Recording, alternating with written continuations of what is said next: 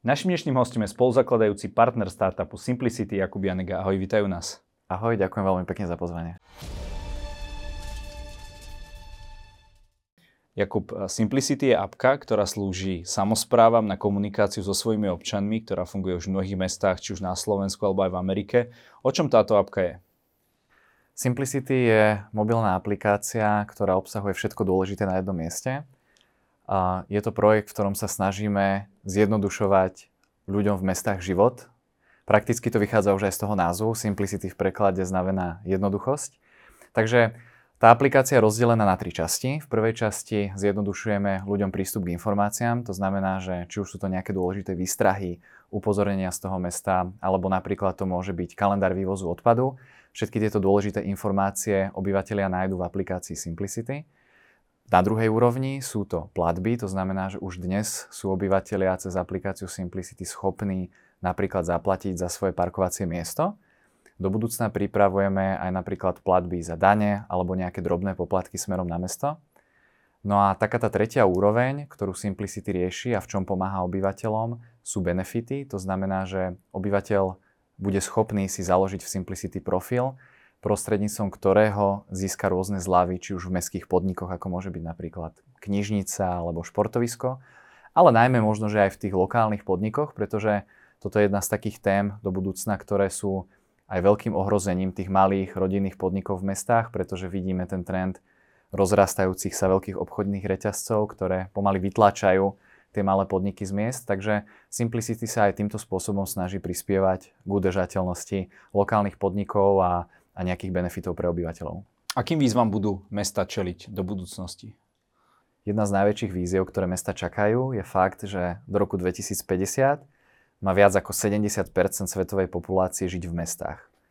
A tento trend vidíme nielen v zahraničí, ale dnes už u nás aj na Slovensku, kde sa postupne napríklad do Bratislavy stiahujú ľudia nielen z okolitých obcí a miest, ale aj z miest, ktoré sú vzdialené stovky kilometrov.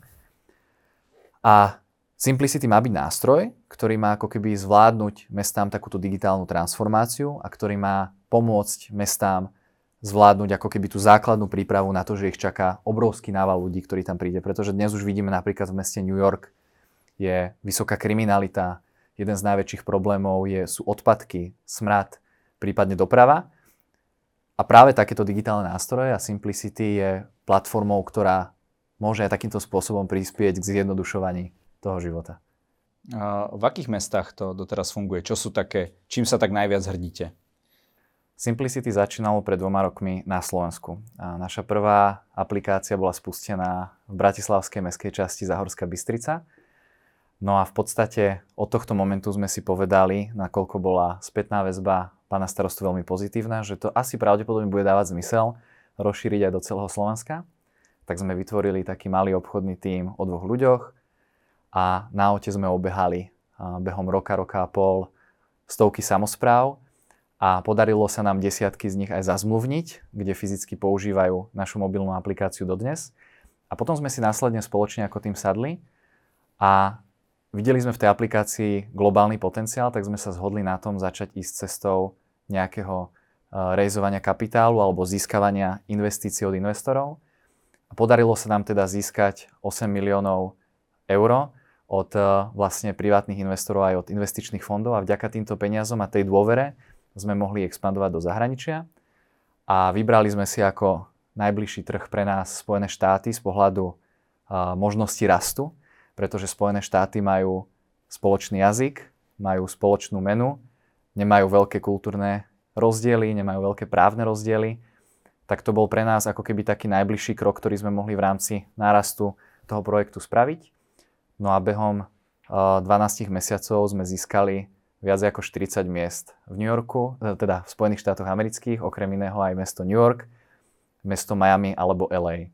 Ale aj ďalšie, samozrejme, veľké mesta. Áno, sú to aj ďalšie veľké mesta. Ďalších cca 25 veľkých miest máme dnes na čakacej listine. To znamená, že v priebehu následujúcich mesiacov budú práve v týchto mestách spustené mobilné aplikácie Simplicity. No ja si viem predstaviť, že možno ku starostom na Slovensku a k primátorom sa dá dostať pomerne jednoduchšie ešte e, vtedy to bolo nejako, nebolo až tak dlho pred voľbami, takže možno, že si chceli minimálne vypočuť uh, vaše nápady. a potom sa rozhodnúť, ale ako sa človek dostane naozaj k tým primátorom New Yorku, Miami a tak ďalej? Nie je to jednoduchá cesta, pretože len v porovnaní pre našich divákov New York má 10 miliónov obyvateľov cca a naozaj primátor New Yorku je ťažšie zastihnutelný ako prezident niektorého štátu. A tá geneza toho vývoja, ako sme sa s ním spoznali a stretávali, bola veľmi náročná. Prvé stretnutie bolo na takej konferencii, kde sme ho oslovili, kde sme vyslovene za ním vybehli, dostali sme sa cez ochránku. Áno, natvrdo, to ste zlikvidovali ste bodyguardov. Natvrdo sme sa dostali, samozrejme, pretože on ako primátor veľkého mesta má aj nejakú teda bezpečnosť, nejakú ochránku a cez nich sme sa nejakým spôsobom dokázali za ním dostať a sme ho chytili v prvom momente iba na pár sekúnd, ale to najdôležitejšie sme mu dokázali povedať, čiže odozdali sme mu to poslanie, že kto sme, čo robíme a dali sme mu vizitku. A to bol, dá sa povedať, že taký ako keby prvý krok, od ktorého sme následne potom začali nadvezovať nejaké kontakty a už potom to išlo. No dobre, ale čo väčšinou takýto primátor, neviem, možno, že dostane takýchto vizitiek, zvlášť v Amerike, kde je to také veľmi bežné, že ľudia propagujú svoje produkty a služby, možno, že ich dostane desiatky za deň, tak neskončila tá vaša uh, vizitka v koši a vy v zabudnutí? Ako to ďalej pokračovalo? Áno, toto je tiež súčasť nejaké našej stratégie. Možno, že niekomu pomôžem a poradím. A Zúčastňujeme sa pravidelne aj nejakých konferencií primátorov, to znamená, že aj na Slovensku, rovnako aj v zahraničí fungujú asociácie organizácie, kde sa práve primátori spoločne stretávajú, rokujú a plánujú. A takáto konferencia funguje v Amerike, no a tam sa nám podarilo ho následne odchytiť ešte niekoľkokrát, pripomenúť sa znova, pretože to je tiež veľmi dôležité a nadviazať ako keby ten prvý kontakt a pokračovať ďalej v tej komunikácii s tým mestom. Samozrejme, myslím si, že aj on ako primátor eviduje nejaké trendy, ktoré sa hýbu momentálne vo svete. A tým, že tú aplikáciu v Spojených štátoch využíva už niekoľko miest, tak si myslím, že aj to povedomie nám pomohlo a prispelo k tomu, aby sa začalo to nejakým spôsobom zaujímať a rozvíjal, rozvíjal tú komunikáciu ďalej. Ja som, ja som si tak hovoril, keď som sa pripravoval na tento rozhovor, že vlastne aj samozrejme evidujem vašu aktivitu, ale že prečo musia prísť chlapci zo Slovenska, ty si, ty si z Trenčína, ďalší tvoj kolega je z Trenčína, druhý je teda z tej uh, Záhorskej Bystrice. Uh, prečo to nie, niekoho iného to nenapadlo? Primátori v Spojených štátoch, rovnako ako aj na Slovensku alebo v akejkoľvek inej krajine majú svoje problémy.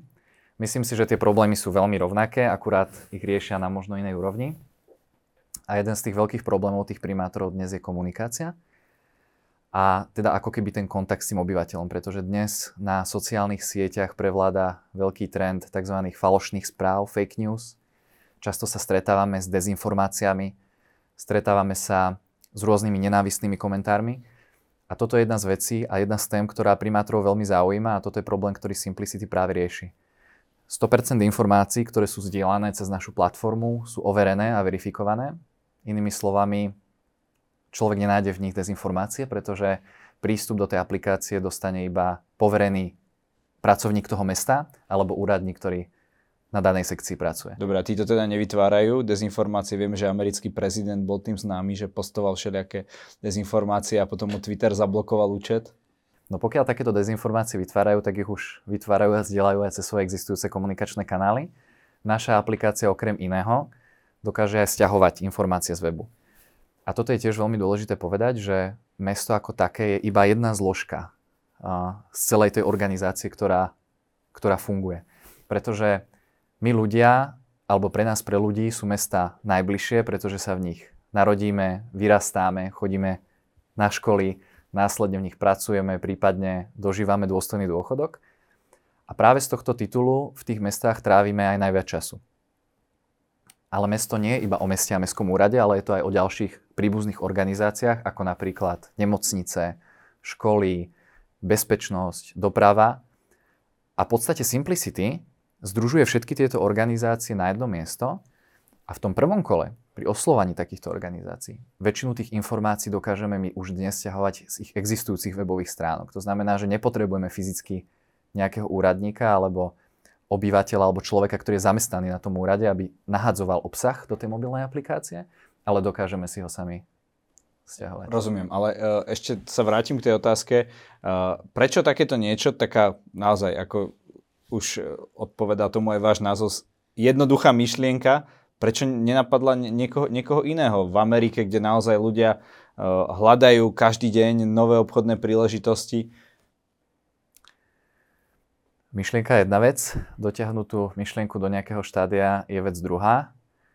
Mobilných aplikácií dnes v tom meste funguje spústa. Práve na, práve na toto narážam. Už aj dnes napríklad v Trenčine, v Bratislave, v Žiline vidíme aplikácie, ktoré fungujú na parking, na vývoz odpadu, na dopravu, kde si viete kúpiť cestovný lístok.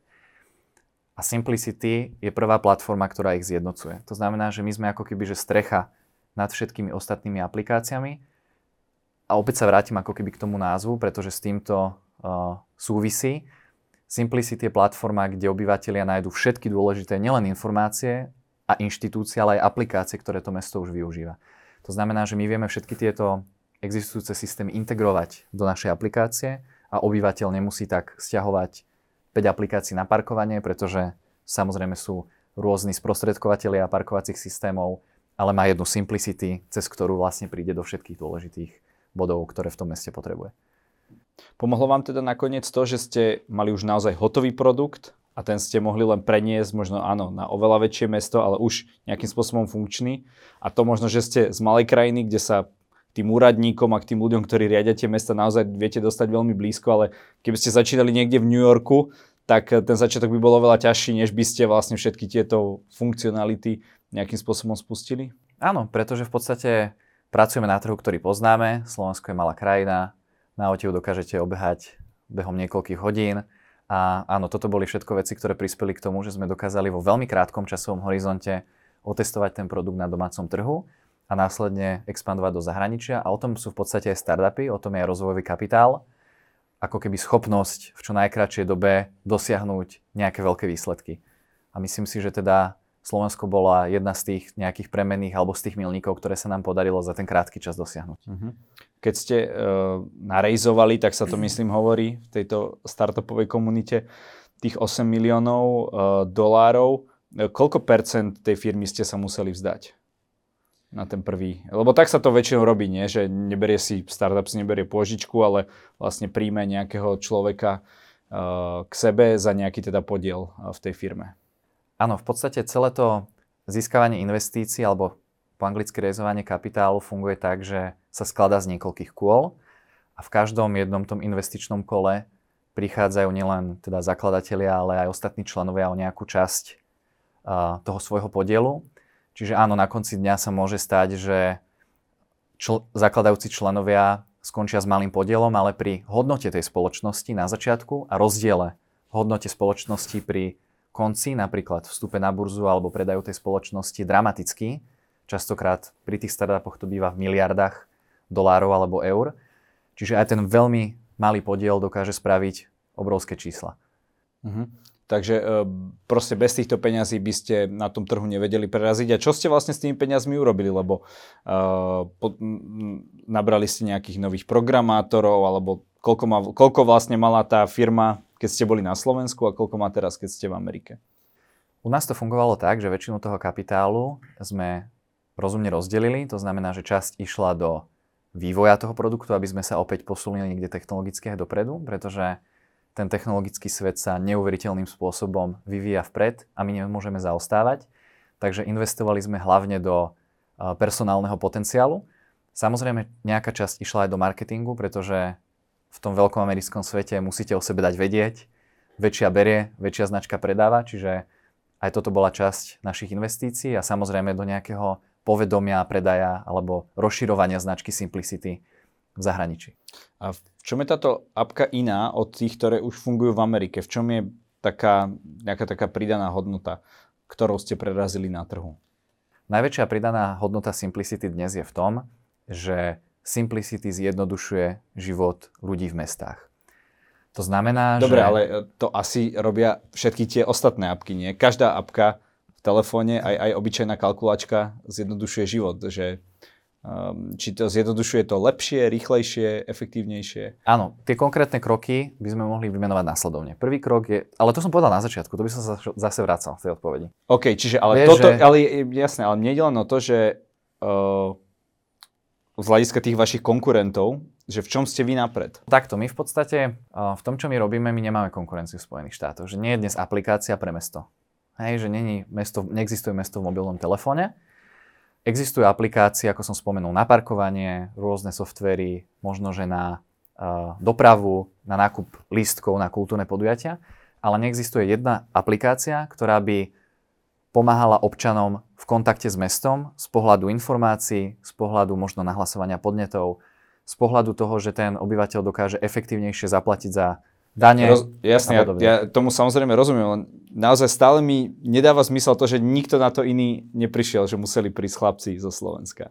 Tým vás ale nechcem samozrejme zhadzovať, len mi to príde, že na takom obrovskom trhu, kde naozaj existujú rôzne obrovské spektra služieb, toto nikoho nenapadlo. Áno, my sa profilujeme do tzv. sektora, že super aplikácií to voláme. A jedna takáto super aplikácia existuje v Číne, volá sa Výčet. A tá aplikácia v podstate funguje tak, že celý svoj denný, týždenný alebo ročný harmonogram si v nej dokážete naplánovať, dokážete mať v nej svoj vlastný bankový účet. A môžete tam vidieť napríklad žiackú knižku svojho dieťaťa. A ale takáto super aplikácia nefunguje globálne, funguje iba na tom lokálnom trhu v Číne. Takže možno, že aj toto je jeden z takých našich ako keby, že cieľov, že chceli by sme sa priblížiť a formovať do super aplikácie, kde v podstate ten obyvateľ nielenže nájde všetko na jednom mieste, ale bude môcť s ňou si nejakým spôsobom aj organizovať ten život v tom meste. Mm-hmm. Ty si sa aj tvoji kolegovia, uh, zakladatelia, spoluzakladatelia, uh, presťahoval vlastne kvôli tomu do USA v tom známom Silicon Valley momentálne pôsobíte. Ako to, ako to tam vlastne funguje? Ako si, to, ako si to máme predstaviť? Je to plné takých tých, ja neviem, startupistov a každý len sa zoznamuje a snažia sa nejakým spôsobom získať kontakty také, ktorí im po- pomôžu e, v presadzovaní toho ich sna, alebo je to len taký obraz, ktorý tu my máme? Áno, v podstate podarilo sa nám otvoriť kancelárie v Palo Alto, Kalifornii. Tam, kde začínal Apple? tam, kde začínal Apple, presne tak. Dokonca hneď vedľa našej kancelárie, taká zaujímavosť, je obľúbené miesto, kde chodil Steve Jobs na sushi. Sa to volá, že Steve Jobs sushi. A Silicon Valley, pre divákov, ktorí nevedia, je vlastne oblasť, ktorá sa rozlieha od San Francisca až po San Jose, medzi týmito dvoma mestami. A dá sa povedať, že je to taká meka technologických gigantov a spoločností. Sídlia tam firmy ako Facebook, Apple, Microsoft, Tesla, Tesla a Simplicity už dnes. A pre nás to bol samozrejme pochopiteľný krok, pretože keď chceme rásť, tak samozrejme čím sme bližšie ku zdroju, tak tým je voda čistejšia a práve v Silicon Valley sa okrem tých všetkých technologických gigantov, ktorí sa vieme inšpirovať a s ktorými vieme spolupracovať v budúcnosti, nachádza aj veľmi veľa investorov a investičných príležitostí, ktoré nám to vie do budúcna priniesť. Mm-hmm. Uh, Akí sú tam tí ľudia? Je to také, sú to bežní ľudia, alebo sú to nejakí nabobrali milionári, miliardári, s ktorými sa tam stretávate? Ten život v Palo Alto je trochu iný ako napríklad v Bratislave. V porovnaní v Palo Alto nemá nejaké možnosti sa zabaviť typu kluby alebo, alebo nejaké bary. Aha, takže otvorené, ajťáci, ajťáci ne, od, nediskotékujú? Otvorené do rána. Palo Alto je mesto, kde sa veľmi veľa ľudí sústreďuje hlavne na svoju prácu a budovanie kariéry. Čiže vy tam máte zase neobmedzené možnosti ísť športovať, ísť sa nejakým spôsobom možno aj kultúrne vyžiť. Okrem iného v Palo Alto sa nachádza jedna z najväčších a najúspešnejších, jedna z najväčších a najprestížnejších univerzít na svete, Stanford. A aj toto je ako keby nejaká, nejaký taký milník, ktorý by sme do budúcna chceli dosiahnuť z pohľadu možno nejakého tiež personálneho potenciálu, ktorý vie pre nás tá univerzita predstavovať, pretože majú obrovské výskumné a vývojové centrá, majú šikovný talent, takže áno, aj toto je smer, ktorým by sme sa chceli do budúcna pozerať. Koľko ľudí pre vás momentálne robí? Momentálne máme do 50 členov nášho týmu, časť je na Slovensku, časť je v Spojených štátoch, značná časť sú samozrejme vývojári, a zvyšok je development firmy, ktorý vyvíja produkt priamo v Spojených štátoch, ktorý ten produkt predáva. Máme HR oddelenie, máme finančné oddelenie, ako kaž- máme marketingové oddelenie ako každá riadna, riadna firma. Mm-hmm. Je zaujímavé, že vlastne ty, aj tí dva známi zakladatelia, uh, nie ste vlastne programátori, že ste si to, že ste mali len nápad, ale nechali ste si to naprogramovať niekomu inému. Takže je dôležitejší ten nápad v dnešnej dobe ako, ako tá technická stránka toho kódovania? Možno niekedy to nie je ani o nápade, ale možno, že veľká časť toho úspechu je naozaj o tom, že kto za tým projektom stojí a kto dáva tú víziu a tie ciele tomu projektu. A ja musím povedať aj z môjho uhla pohľadu, že je ako keby, že taký nejaký dôležitý základný set vlastností, ktorý by mal ten, ten zakladateľ alebo ten, ten hlavný ťahun tej, tej firmy alebo spoločnosti vedieť a mať. A toto sú vlastnosti, ktoré Juraj a Andrej bez pochyby majú. Sú to vlastnosti ako zdravý hlad, určite medzi ne patrí vytrvalosť a úžasný zmysel vidieť veci vo veľkom. A som presvedčený o tom, že na základe týchto ich vlastností dokázali z projektu Simplicity aj spolupráci so všetkými ostatnými členmi spraviť to, čo dnes Simplicity je. Uh-huh. Čo sa týka tej spolupráce s univerzitou, to už e, je rozbehnuté? Dá sa tam... Ak, ak, ak, ako sa toto vlastne takéto niečo dohaduje? Ja som na Univerzite Stanford absolvoval prezentáciu našej firmy, nášho startupu Simplicity. Mal som možnosť pri jednom startupovom víkende nejaký čas rozprávať o našom projekte a tam som sa samozrejme v rámci networkingu a spoznávania ľudí, pretože toto je jedna z vecí, ktorá v Amerike perfektne funguje. Mal som možnosť sa zoznámiť s nejakými profesormi a čelnými predstaviteľmi Stanford univerzity. No a následne na základe týchto kontaktov určite budeme do budúcna spolupracovať a vytvárať príležitosti na na, nejaký, na nejakú spoluprácu. Takže aj, aj je, je to tamto prostredie tak nastavené aj na týchto top školách, že oni vlastne privítajú spoluprácu s tým reálnym svetom, nie, nie akademickým. Určite áno. Napríklad na Stanforde z môjho takého subjektívneho pohľadu, keď som sa chodil večer prechádzať aj s mojou manželkou, tak sme častokrát nevideli, že by sa tam niekde študenti zabávali alebo do noci popíjali v nejakom klube. Ale naozaj to bolo o tom, že častokrát už o 8. o 9. hodine boli pozhasínané kempusy a študenti sa vzorne pripravovali vo svojich, vo svojich tých dormoch alebo ubytovniach, kde bývali. Môže nám približiť, to by určite našich divákov zaujímalo, že aký máš vlastne životný štýl, že koľko peňazí si možno berieš, lebo pravdepodobne už teraz je ten eh, aj tvoj podiel v miliónových hodnotách, tak ako vlastne žiješ, na čo utrácaš peniaze, alebo či to naopak dávaš eh, naspäť do tej firmy? Uh, ono sa tak hovorí, že tí startupisti v tých prvých rokoch nie sú milionári, ani to tak nefunguje. Je to, je to kliše, že v prvých rokoch sa, keď ste startupisti, môžete stať milionárom, pretože naozaj je to o odriekaní si. Častokrát o tom, že značnú časť tých prostriedkov, ktoré zarobíte, investujete naspäť do tej spoločnosti.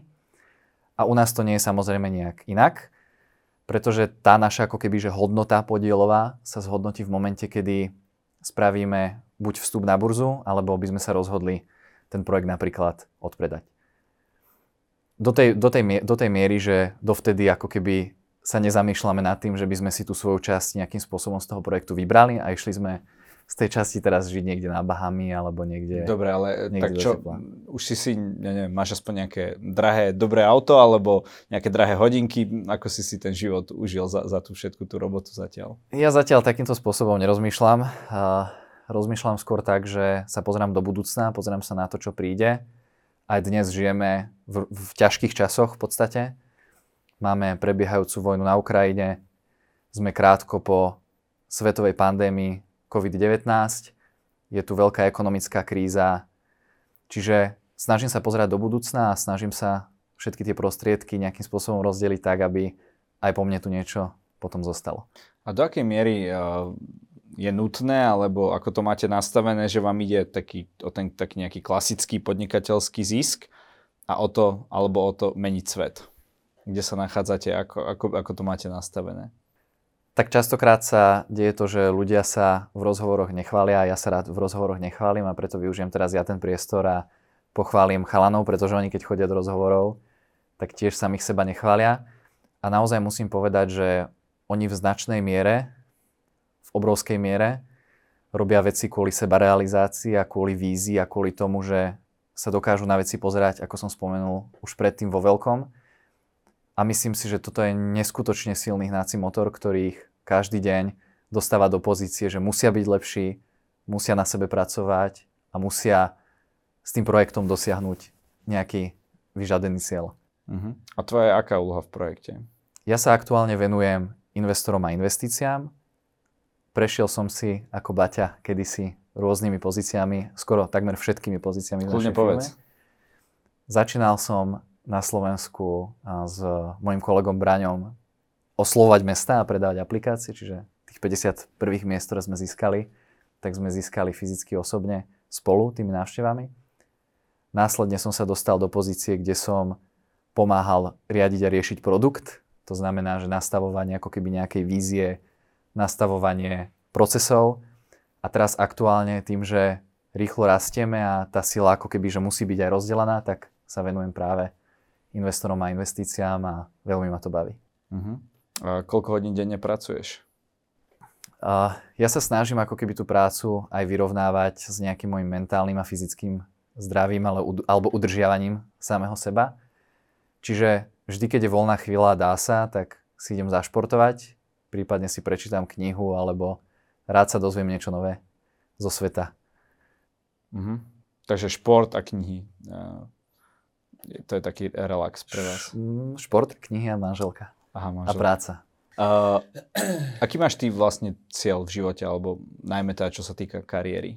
Kam to chcete, kam to chcete dostať? Je ten cieľ um, držať si to, alebo potom to odpredať a venovať sa možno iným veciam? Uh, ja si myslím, že by bola veľká škoda, pokiaľ by Simplicity skončilo nejakým odpredajom. To znamená, že nejaká firma by to dostala do rúk a následne by to využila ako nástroj na, na realizovanie svojich vlastných cieľov. Bol by som veľmi rád, pokiaľ by sa nám podarilo tú firmu dostať do takého štádia, že by aj verejnosť mala možnosť do tej firmy zainvestovať a možno kúpiť si nejaký maličký podiel a spolupodielať sa na tom úspechu. A chceli by sme ďalej ako keby rozvíjať ďalšie projekty, ale toto by mal byť hlavný projekt, ktorému by sme sa venovali a ktorý by sme, nad ktorým by sme chceli uh, držať opratý a vedieť ako keby, že čo sa s ním deje a ako dokážeme s ním pomôcť ďalším a ďalším ľuďom vo svete. A čo sú tie ďalšie projekty? Čoho sa týkajú? Momentálne nemáme ako keby nejaký konkrétny projekt, do ktorého by sme chceli uh, ísť, investovať alebo rozvíjať, pretože toto nám zaberá 100% nášho času. Samozrejme, okrem iného, máme aj podnikateľský akcelerátor v Bratislave, Peritalents, ktorý poskytuje na nejaký čas priestor a mentorov a edukatívnou formou sa snaží startupy na Slovensku startupom na Slovensku pomôcť. Toto je jeden z projektov, ktorý taktiež patrí do nášho portfólia. Ale Simplicity je projekt, ktorý pokiaľ nedostaneme na, to, na ten vysnívaný piedestál, tak si myslím, že bude zabrať stále 100% nášho času. Ten piedestál je čo, že, že to bude mať každé mesto, alebo možno v Amerike, alebo či? Kde? Teraz sme sa dostali do takého štádia, že sme expandovali do Spojených štátov. Samozrejme, Spojenými štátmi to nekončí. Zo Spojených štátov by sme sa chceli ďalej presunúť do Európy, prípadne možno do Ázie. Uvidíme, aké bude, aké bude nastavenie. A áno, vízia Simplicity je, aby každé mesto na svete používalo našu mobilnú aplikáciu. Aby sme jednoducho zjednodušili život všetkým ľuďom.